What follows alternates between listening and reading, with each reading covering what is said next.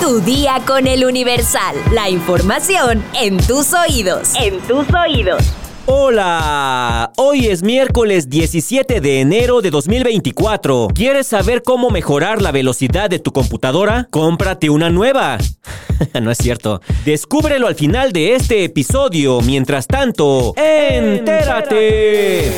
Nación. La extorsión en México ya no solo es a los grandes negocios o cadenas, pues la intimidación a locatarios ya alcanzó hasta los más pequeños empleadores. Los diferentes rostros de la extorsión son cobrar cuotas, controlar precios, acaparar productos y permitir venta de drogas en negocios, y no se limitan a ciertos estados. El Universal entrevistó a ciudadanos que viven a diario la extorsión en negocios como carnicerías, heladerías, pollerías, panaderías, tiendas, purificadoras de agua, barberías, estéticas e incluso vendedores de tostadas con cueritos en varios estados. Las amenazas son claras. Pagas o quitas tu changarro. O es pagar o morir.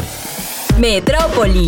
La tarde de este martes 16 de enero, una dovela de 90 toneladas de concreto que se utilizaba para la construcción del tren interurbano México-Toluca cayó sobre dos vehículos particulares sin que se reportaran víctimas. Vecinos de la zona dijeron que no es la primera vez que se registra un incidente como parte de los trabajos. Habitantes de la colonia Acueducto aseguraron que van tres accidentes en un mes. La semana pasada se cayó un pedazo grande de concreto, al igual que hace un mes aproximadamente. Una malla ciclónica, tambos y una cinta amarilla separan la calle Minas de Arenas de las obras del tren en la colonia Acueducto, mientras trabajadores de la zona coordinan el tránsito. Esas son las medidas de seguridad que emplean para la protección de los vecinos. De acuerdo con la Secretaría de Obras y Servicios, la caída de la dovela se registró cuando era trasladada sobre el viaducto elevado para ser montada en el apoyo 18. Al lugar llegó protección civil de la capital y de la alcaldía Álvaro Obregón, quienes reportaron que no se encontraba ninguna persona lesionada. Únicamente hubo daños materiales en una camioneta y un taxi sepultados entre los escombros. La zona permaneció resguardada por elementos de la Secretaría de Seguridad Ciudadana, la Guardia Nacional y el Ejército. Estados. Rescatan a iguanas del frío en Laguna del Carpintero en Tamaulipas. Con el descenso de la temperatura, esta especie llega a quedar inmóvil debido a que es muy difícil que regule su temperatura corporal. Se invertirán 6 millones de pesos en obras y programas sociales en 38 municipios como parte de la estrategia Mejora Coahuila. El gobernador Manolo Jiménez Salinas relanzó esta iniciativa después de haberle dado impulso hace dos años cuando fue secretario de Inclusión y Desarrollo Social. Tras el aumento en las ejecuciones, arriban elementos de la Sedena para reforzar la seguridad en la capital de Chihuahua. El alcalde Marco Bonilla dijo que fue notificado sobre la llegada de 60 nuevos elementos que apoyarán en la seguridad y vigilancia de la zona norte de este municipio, en específico en el poblado del Saus. Activistas alertan que aceleran las obras en tramo 5 del tren Maya y recubren cavernas ante la próxima inauguración. Luego de realizar un recorrido por el tramo, se ha informado que la caverna El Escondrijo, que posee vestigios arqueológicos en su interior, está totalmente tapada y que el acceso natural a la caverna Dama Blanca está destruido. Mundo. La población de China está en declive, desciende en 2 millones por segundo año consecutivo. La Oficina de Estadísticas del Gobierno dijo este martes que la población fue de 1.400 millones el año pasado. Una segunda presidencia de Donald Trump será un paso hacia atrás y hará la vida difícil a Canadá. Así lo aseguró el primer ministro de ese país, Justin Trudeau. El mandatario considera que el expresidente de Estados Unidos representa una opción regresiva, ya que tuvo graves roces con él cuando ocupó la Casa Blanca.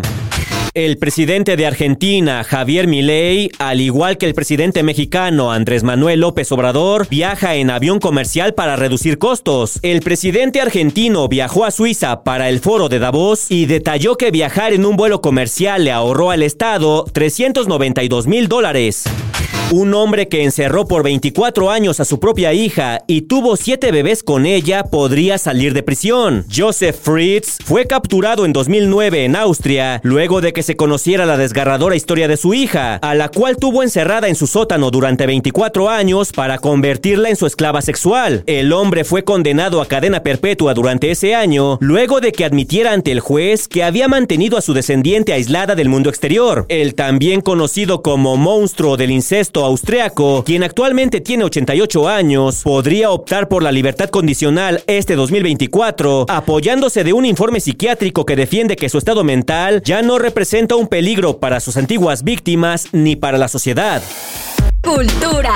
José Agustín, el narrador, ensayista y dramaturgo perteneciente a la literatura de la onda, murió este martes a los 79 años debido a varios problemas de salud, luego de ser reportado con pronóstico reservado por su hijo, el artista visual José Agustín Ramírez, quien incluso publicó fotos donde un sacerdote, amigo del escritor, había acudido a darle la extrema unción. Andrés Ramírez, hijo y editor del escritor, confirmó la triste noticia mediante un comunicado oficial. Con profunda tristeza comunicamos el fallecimiento de José Agustín, quien era esposo, padre, hermano y abuelo, además de ser un devoto escritor apasionado por la literatura y la música, siempre comprometido con sus lectores de todas las edades. Se despidió en paz, rodeado del cálido amor de su familia. Mencionó, José Agustín nació el 19 de agosto de 1944 en Acapulco Guerrero. Aseguraba ser un viejo con espíritu rebelde. Fue parte de una generación de escritores a los que Margot Glantz llamó literatura de la onda y que Enrique Marroquín acuñó como hipitecas. Es autor de libros como De perfil, Se está haciendo tarde, El rock de la cárcel, Inventando que sueño y Tragicomedia mexicana. Su obra fue llamada como Contracultura y además ejerció la prosa, el ensayo, la autobiografía, el teatro y el guion para cine. Fue colaborador de revistas y diarios, hizo radio y televisión y además varias universidades de prestigio lo invitaron a dar cursos sobre literatura. Espectáculos. A través de un mensaje en redes sociales, Erika Buenfil salió en defensa de su hijo Nicolás luego de que fuera criticado por usuarios en redes por el baile que compartió en TikTok y tras ser cuestionado sobre sus preferencias sexuales. Mi hijo es un niño feliz, un hombrecito que va por muy buen camino. Le encantan las niñas, pero de cualquier forma pido respeto de lo que él sea o deje de ser. Bonita noche. Escribió la actriz en su cuenta de X. Sin embargo, Erika terminó borrando la publicación, pues fue señalada por defender a su hijo aclarando que no es homosexual. ¿Y si fuera homosexual no iría por buen camino? Cuestionaron los internautas a la actriz. Por su parte, Nicolás, de 18 años, se dijo sorprendido por la cantidad de críticas que recibió su baile, el cual aseguró hizo de una manera muy personal. Tal vez lo hice en una forma inusual siendo un hombre, o sea, siendo hombre, hacer, hacer ese baile así es no se puede llegar a causar controversia, ¿me entienden? Esto me pasa muy seguido, este, que me cuestionen de mi preferencia sexual. Es, es algo constante en mi vida, ya que tengo pensamientos muy, si tú quieres, muy abiertos, muy, muy como, no sé, es que como diferentes al promedio de hombres. Asimismo, el hijo de la actriz aseguró que es heterosexual, que le gustan las mujeres y desaprobó que en pleno 2024 se asuma que alguien tiene cierta preferencia sexual por un baile o una forma de expresión. Si tu equipo de cómputo trabaja de forma lenta, aquí te dejamos unos consejos para mejorar su velocidad y rendimiento. Comprueba que tu computadora cuenta con la última actualización. Una buena manera de mejorar el rendimiento de tu dispositivo es instalando la última actualización. De esta forma tu equipo también buscará los últimos controladores, los cuales ayudarán a acelerar su respuesta. Reinicia el equipo y usa solo las aplicaciones que necesites. Si tienes muchas aplicaciones y páginas abiertas, es probable que tu computadora trabaje de forma lenta. Para que esto no pase, solo abre las ventanas que necesites. Si al hacer esto el rendimiento de tu equipo no mejora, reinícialo y luego abre las pestañas que usarás. Usa Ready Boost. De acuerdo con Windows, Ready Boost te permite usar una unidad extraíble, como una unidad flash USB, para mejorar el rendimiento de la PC sin abrirla ni agregar más memoria RAM. Para usar Ready Boost, necesitarás una unidad flash USB o una tarjeta de memoria que tenga al menos 500 megabytes de espacio libre y una alta velocidad de transferencia de datos. Comprueba si hay poco espacio en el equipo. Si cuentas con poco espacio de almacenamiento, esto puede provocar que tu computadora se vuelva lenta. En caso de tener una memoria llena, liberar espacio puede mejorar el rendimiento de tu equipo. Deshabilita los programas de inicio innecesarios. Cuando encendemos nuestra computadora, hay programas que se inician de forma automática y se ejecutan en segundo plano. En este caso, lo que puedes hacer es deshabilitarlos y así evitar que mermen el rendimiento del equipo. Y por último, elimina los virus de tu computadora. Algún virus o malware puede provocar que tu equipo se vuelva lento. La mejor manera de eliminarlos es instalando y ejecutando software antivirus y antimalware. Y dicho sea de paso, mantenerlos actualizados. Si quieres más información, consulta nuestra sección TechBit en eluniversal.com.mx.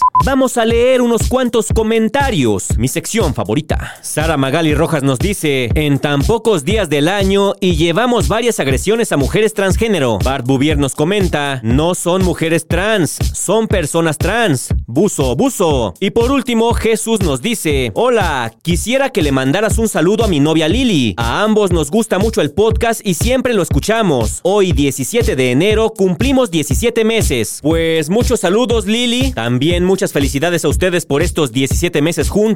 Esperemos que se conviertan en 40 años, 50, 60, los que ustedes quieran. Si, si quieren, digo. muchas felicidades. Y por hoy ya estás informado. Pero sigue todas las redes sociales del Universal para estar actualizado. Comparte este podcast y mañana no te olvides de empezar tu día. Tu día, con el Universal. Tu día con el Universal. La información en tus oídos. En tus oídos.